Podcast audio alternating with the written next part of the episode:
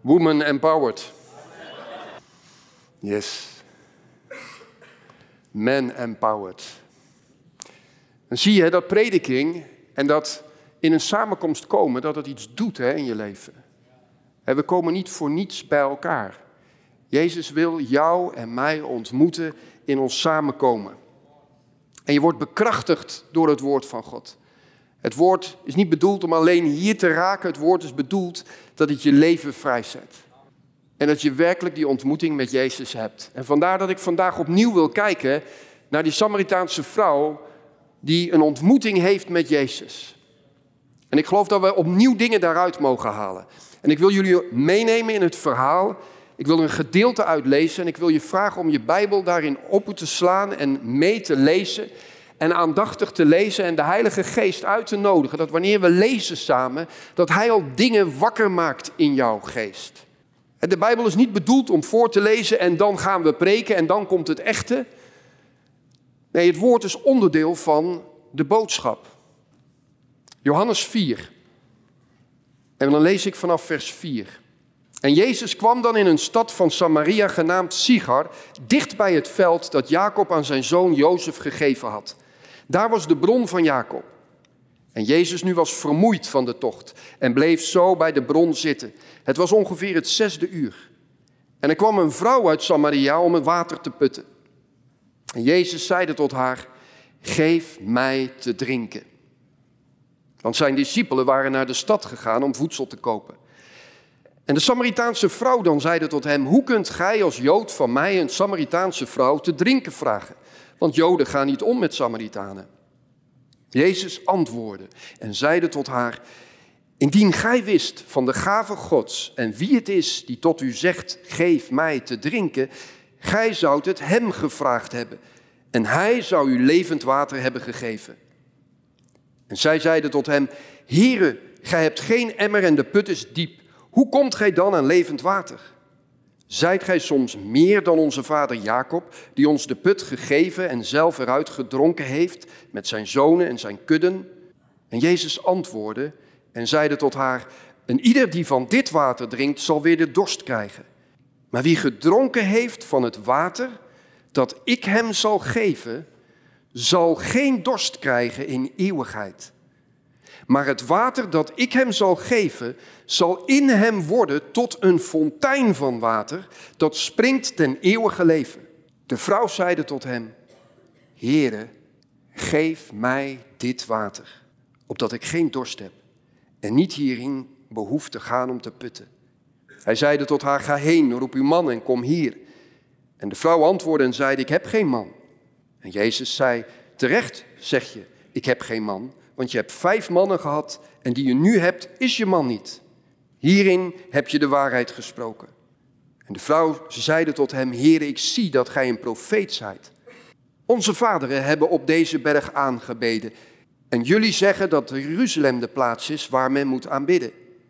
En Jezus zeide tot haar, geloof mij vrouw, de uren komt dat jij nog op deze berg, nog in Jeruzalem de Vader zult aanbidden. Jij aanbidt wat je niet weet. Wij aanbidden wat wij weten, want het heil is uit de Joden. Maar de uren komt en is nu dat de waarachtige aanbidders de Vader aanbidden zullen in geest en in waarheid. Want de Vader zoekt zulke aanbidders. God is geest en wie Hem aanbidden moeten aanbidden in geest en in waarheid. En de vrouw zeide tot hem, ik weet dat de Messias komt, die Christus genoemd wordt. Wanneer die komt, zal hij ons alles verkondigen. En Jezus zeide tot haar, ik die met u spreekt, ben het. Wauw. Jezus ontmoet deze vrouw. En u ontmoet haar bij de bron. En in dit gedeelte zien we dat deze bron de bron van Jacob wordt genoemd. Jacobs bron brengt dood teweeg. Jezus' bron zal leven teweeg brengen. Jezus is doelbewust bij deze bron gekomen van Jacob. En als we het hele verhaal lezen, dan zien we dat hij voortdurend speelt met die woorden, met bron, met drinken, met water, met dorstlessen of juist niet dorstgelest krijgen. Dat je maar telkens opnieuw moet komen. Bron spreekt over waar je het vandaan haalt. Water is waar je mee je dorst lest. Dorst praat over je drijfveer, je motivatie. En drinken is de actie die je vervolgens neemt, je geloofstap die je doet. En Jezus ontmoet haar bij deze specifieke plaats, bij de bron van Jacob. En zittende bij deze oude bron van Jacob, graaft Jezus een nieuwe bron in haar. Dat is een belangrijke beweging die plaatsvindt door dit verhaal heen. Zomaar noemt de schrift hier dat die bron ligt vlakbij de stad Sigar. En Sigar betekent dronken, sterke drank. En als je kijkt naar de reactie van deze vrouw op de vragen en de reacties die Jezus geeft, dan zie je dat zij put uit deze oude bron van Jacob, maar dat ze eigenlijk verstrikt is geraakt in, in tradities, in religie, in eigen werken, in het zoeken in de leegtes van je hart op je eigen manier invullen. Zoals Mesa eigenlijk in haar getuigenis ook verwoordde, dat je zelf aan de slag gaat om de problemen in je hart en in je leven, om die op te lossen. En het probleem van deze bron van Jacob, als je daaruit drinkt, is dat je elke keer er opnieuw naar terug moet, omdat die bron je niet verzadigt. En Jezus zit dus heel bewust bij deze bron.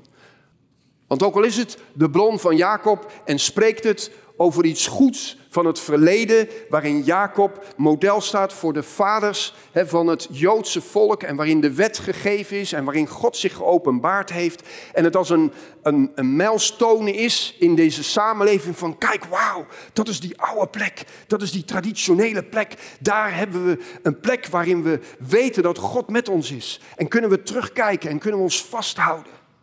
Is het een plek geworden van ja, als je daar voortdurend naar spiegelt en als je er voortdurend in kijkt, dan is het ook een plek waar je eigenlijk ten diepste niet verder komt. Want wetten en regels brengen eigenlijk altijd nieuwe wetten en regels met zich mee. En hoe meer je erin kijkt, hoe meer je realiseert dat je het niet kan maken en dat je met falen eigenlijk omgeven bent. Zittend bij deze oude bron van Jacob, graaft Jezus een nieuwe bron in haar. En dat mag herkenning oproepen bij jou en mij. Want Jezus komt daar in dat oude, in dat traditionele, in dat religieuze, in dat verslaafde, in dat zelfdoen. Komt Hij rustig zitten in jouw leven. En neemt Hij de tijd voor jou. En wil Hij luisteren naar jou. En wil Hij jou ontmoeten. Wil Hij jou horen? Wil Hij jouw nood horen? Wil Hij jouw vragen horen? Maar wil Hij ook komen bij dat wat jou belemmert? Hij wil gaan naar een diepere laag van ontmoeting met Hem. Als je Hem al kent, zul je misschien zeggen van, oh, maar dit verhaal, dat heb ik al beleefd, want er is al een nieuwe bron geslagen in mijn leven. De Heilige Geest is in mij komen wonen en de stromen van levend water komen al uit mijn binnenste. En zou je misschien naar dit verhaal kijken van, ja, dat is een amen en ik kan weer verder naar een ander verhaal. Maar ik geloof vandaag dat Jezus ook jou, ook al zit jij hier, misschien al lang, als iemand die vol is van Gods geest en de taal kent, dat Jezus ook bij jou wil zitten en jou wil laten zien dat ook in de bron die jij hebt in jouw leven, Hij dieper wil gaan. Ik heb dat in mijn eigen leven ook meegemaakt. 2015, 2016 namen Ankie en ik de tijd om twee keer vijf dagen ons toe te wijden gewoon aan ons huwelijk en, en aan een ander geluid en aan een andere invloed. En we maakten er zelfs de reis voor naar Duitsland en naar Zwitserland en werden in de luwte genomen door God. En het voelde voor ons als opnieuw gaan zitten en gaan ontvangen en ineens gaan ontdekken dat Jezus, de bron die hij al geslagen had in ons leven, om die dieper uit te graven. En ineens kwamen we tot het besef, er is zoveel meer als dat wij gedacht hadden. Ineens kom je tot het besef, hij houdt zoveel meer van mij als dat ik gedacht had. Zijn liefde is zoveel groter als het leven wat ik nu beleef. En er kwamen nieuwe lessen naar boven. Hé, zoals ik nu met jou omga, wil ik ook dat jij omgaat met die ander. Zoals ik jou geholpen heb om mijn stem te verstaan, wil ik ook dat jij die ander helpt om mijn stem te verstaan. Dus wees niet telkens mijn stem voor die ander, maar help die ander om mijn stem te horen. Nou, dat was cruciaal in ons leven. Als mensen voor advies kwamen of pastorale gesprekken of whatever, dan putte ik altijd uit de bron Jezus en ging ik het antwoord geven. Maar Jezus leerde mij, nee, leid ze naar mijn bron en help ze te vragen aan mij, Heer, wilt u mij een antwoord geven? En tot mijn schrik gaf Jezus antwoorden aan hen. En was ik niet meer nodig. Jezus wil elke keer in jouw leven je stilzetten bij de bron en dieper gaan slaan. Een aantal weken geleden werd ik stilgezet door Jezus bij de bron. En het gebeurde niet in een samenkomst. Het gebeurde niet op een conferentie. Het gebeurde niet in al dat geestelijke wat we kunnen organiseren. Zo van, nou daar moet het plaatsvinden. Nee, het gebeurde gewoon in een e-mail die ik ineens opende en die ik moest lezen. En ik werd keihard stilgezet door hem. En ineens moest ik naar een diepere laag in mijn leven. Ik werd een spiegel voorgehouden en ik schrok van wat er uit mijn leven blijkbaar voortkwam. Hoe ik iemand die ik wilde zegenen pijn kon doen. En Jezus kwam bij, mag ik dieper slaan, zodat ik dieper kan gaan in jouw leven. En je op dit punt heling ontvangt en je anders gaat stromen. Het water anders zal gaan stromen uit je binnenste. Afgelopen dagen heb ik ook een ontmoeting gehad, opnieuw bij Jezus, zittende aan de bron. En was ik verrast dat hij ineens dieper kon gaan. Dat hij ineens meer naar boven kan halen als wat ik dacht dat erin zat. De roep van Jezus is, ga zitten bij die bron en laat hem dieper slaan in jouw leven. We hebben het verhaal gelezen. Jezus koos ervoor om bij die bron te gaan zitten en te wachten op die ene vrouw. En dan doet hij iets aparts. Hij opent het gesprek en dan komen we eigenlijk in de QA van Jezus. De ontmoeting van Jezus is een QA ineens, die hij begint. Een hele aparte ontmoeting, waarin Jezus niet aan het begin van het gesprek direct zegt wat hij aan het einde openbaart. Hij zegt niet aan het begin, hey, Samaritaanse vrouw, ik heb op jou gewacht. Ik ben de Messias. Zoals wij ons vaak voorstellen aan elkaar, toch? Ik ben Richard, ik ben voorganger van Nehemia. Had Jezus dat ook kunnen doen? Hey, ik ben Jezus, jouw Messias. Ik ben speciaal gekomen voor jou. Ik heb de kortste route genomen door een niet, het is niet logisch voor een Jood, maar ik heb het gedaan omdat de Heilige Geest dat tegen mij gezegd heeft, omdat ik jou moet ontmoeten. Ik ben de Messias, geloof in mij. Nee, hij stelt een vraag. Hij zegt, geef mij water. En het leuke van dit hele verhaal is dat Jezus nooit water krijgt. En toch begint hij met die vraag geef mij water. En dat vraagt hij bij die bron van Jacob. Hij is niet de gentleman die zegt, ik ga jou water geven, dat had ik gedaan. laat ik voor jou putten, want daar komt een vrouw aan, dus die ga ik zegenen. Ik ga water putten, ik ben sterker, ik ben krachtiger, dus dat ga ik doen. Nee, Jezus stapt ineens in een heel andere rol. Hij zegt, geef mij water. En hij zegt daarmee, ik heb jou nodig. Ik wil iets van jou. Ik zie jou zitten. Ik zie jou zitten, vrouw. Ik zie jou zitten, Samaritaanse vrouw. En met dat hij dat vraagt, spiegelt dat direct naar haar. Dit kan niet. Je kan dit niet aan mij vragen. Ze stapt in die religiositeit. Dit kan niet, dit mag niet. Die vraag kan ik niet beantwoorden. Eigenlijk zegt ze, Jezus, je vraagt aan mij om water, maar ik ben niet geschikt om jou dat te geven tegen de zoon van God, de Messias, die haar om water vraagt, zegt zij, ik ben niet geschikt om u dat te geven. Terwijl Jezus zegt, als je wist wie ik was, zou je het mij hebben gevraagd.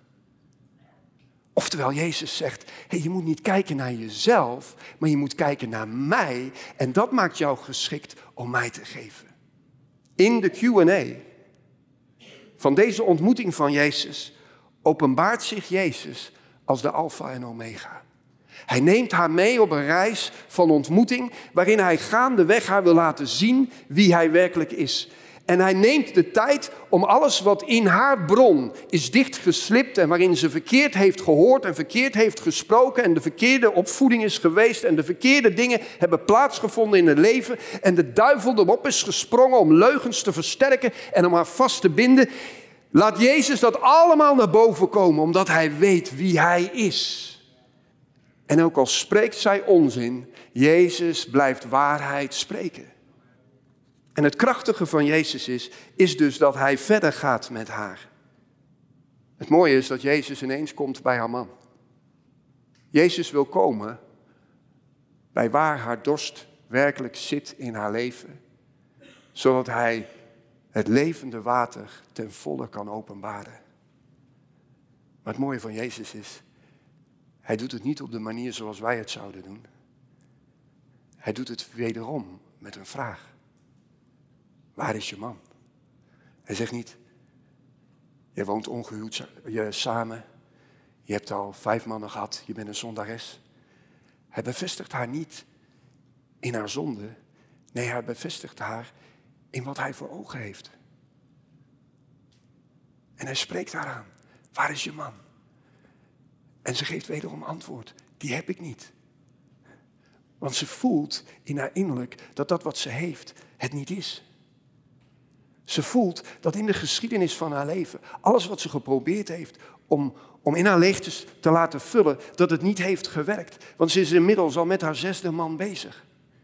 En ze heeft het niet meer gedurfd om daarmee te trouwen. En dat weet ze en dat voelt ze. En Jezus opent dat alleen maar door te zeggen, waar is je man? En met dat hij die waarheid naar boven haalt en zijn waarheid daarboven zet, komt zij ineens op aanbidding. Zie je hoe hij het gesprek leidt, maar ook hoe zij het gesprek kan sturen. En opnieuw doet ze het vanuit religiositeit. Opnieuw zegt ze: Oké, u, u bent profeet. U weet iets. U weet iets meer dan, dan ik. U, u, u, moet iemand van God zijn. Nou, nou ga ik mijn vraag stellen die me zo brandt in mijn hart. Want daar voel ik zoveel afwijzing door. Namelijk dat ik op de verkeerde plaats God aanbid. En alles wat haar vast heeft gebouwd in haar identiteit, in haar frustratie, in haar omgang met God, gooit ze eruit. Als u profeet bent, waar moet ik dan aan bidden? Moet ik het hier doen of moet ik het in Jeruzalem doen? En trekt ze uit Jezus die prachtige openbaring waarin Jezus zegt, het gaat niet meer om de plek, het gaat om je hart. En slaat hij de bron dieper in haar leven. Zie je Jezus gaven? Gewoon in deze QA. Zie je hem dat hij in die QA zichzelf steeds meer laat zien als het begin en het einde. Als alles voor iedereen. Als degene die er volmaakt is. Als degene is die, die ons helemaal kan geven wat we nodig hebben. Want in dit antwoord komt zij met een nieuw antwoord. Zij gaat ineens van profeet naar Messias. Ineens komt zij op dat level. Hey, wij verwachten de Messias. Jezus heeft dat niet gezegd. Zij zegt dat. Omdat er iets wakker begint te worden in haar. Omdat Jezus geest aan het werk is in haar. Komt zij ineens tot die vraag. We verwachten de Messias. En die zal ons alles geven. En dat nodigt Jezus uit om zich ten volle te openbaren aan haar. Ik ben het. En het kwartje valt. Het kwartje valt. In deze QA-reis komt zij tot het kwartje wat valt in haar innerlijk en wat gaat opspringen als een fontein van water. Zo belangrijk is het om in die QA's van je leven te komen.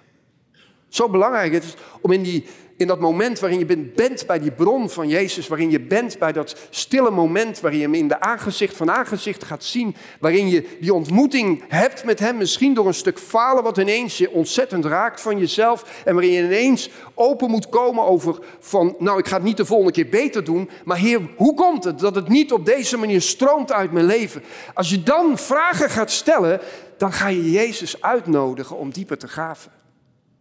Maar hoe vaak blijven we daar niet steken? En nemen we genoegen met de bron van Jacob? En zeggen we, oké, foutje. Wil je me vergeven? Ja, wil je me vergeven? Ja, natuurlijk hè, wil je me vergeven. Want we zijn christenen. En loop je weer door. En ga je met het idee verder van de volgende keer zal het vast niet gebeuren, want ik ga gewoon beter mijn best doen. En put je weer uit de bron van Jacob.